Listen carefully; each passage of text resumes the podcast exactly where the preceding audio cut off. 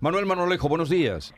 Buenos días. Lo primero, ¿cómo es, qué noticias tiene del estado de los tres compañeros, de los tres bomberos?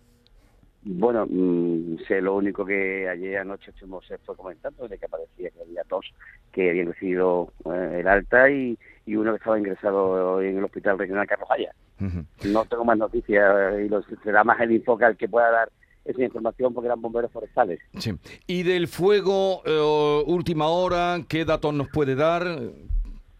Pues la última hora tenemos su eje, eh, bueno, se ha trabajado toda la noche, como bien habéis dicho, eh, bomberos de Infoca, bomberos del consorcio provincial, de Marbella, Mija Girola, más la UME, eh, en un, un, un, casi 300 efectivos, trabajando técnicamente, se trabaja mucho en el fuego para intentar perimetrarlo, tenemos dos focos ahí ahora mismo, Montemayor y Beredín Alto, son los dos focos donde se está trabajando a tope y ya los medios aéreos tienen que estar eh, actuando ya, eh, que por los escarpados del terreno y, la zona de muy difícil accesibilidad, pues es la mejor forma, es la única forma posible de poder eh, controlar este incendio que, como bien decía, pues fue de una programación inmediata porque empezó a empujarla, pero rápidamente se fue extendiendo.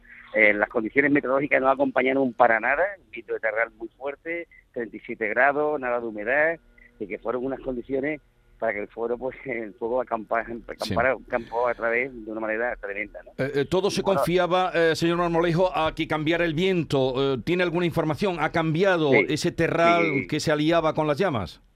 Sí, la previsión es que esta mañana el viento role a, dirección este, el viento levante es un viento mucho más húmedo, eso va, a favorecer en dos condiciones, uno que es un viento que va a ayudar a, la extinción y luego vamos a ir en contra de, del sentido donde venía el fuego, ¿no? Es decir, va hacia tierra ya quemada, ¿no? Es decir, yo creo que eso va a ayudar bastante, ¿no? Y sobre todo que, vamos a tener muchísimas horas de sol para que los medios aéreos puedan actuar eh, a tope. Ayer fue un periodo más corto, fue desde las 4 de la tarde hasta las eh, 9 de la noche, ¿no? Hoy es desde las 7 hasta las 9 de la noche. Tenemos muchos eh, muchos medios aéreos, ahí hay más de, de casi 15 aéreos, puede, medios aéreos puede haber en un momento dado, hoy están va a haber, yo entiendo que más y, sobre todo mucho más efectivo, ¿no? Y sobre todo trabajando de día, ¿no? Trabajar de día es más cómodo que la noche, es muy, es muy complicada, aunque se trabaja muy bien porque el fuego baja, se aplaca y podemos también trabajar bien, pero al final estás viendo, ¿no? Y, eso pues favorece a, poder controlarlo, ¿no? Señor Marmolejo, en eh, la Infoca acaba de informar de que se está produciendo, se ha producido, se ha registrado una inversión térmica, dicen, que imposibilita el trabajo de los medios aéreos. ¿Eso qué significa? ¿Que, no van a poder eh, trabajar los aviones en todas las zonas?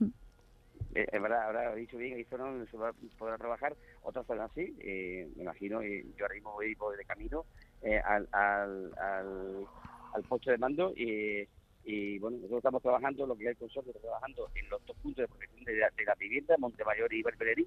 Es un foco, saltó anoche de nuevo, el de Lerín Alto, eh, y lo estamos protegiendo también y, y bueno, pues me imagino que, habrá puntos donde no se pueda trabajar y habrá momentos que yo creo que cuando cambie la pues sí va a favorecer que se pueda trabajar allí, ¿no?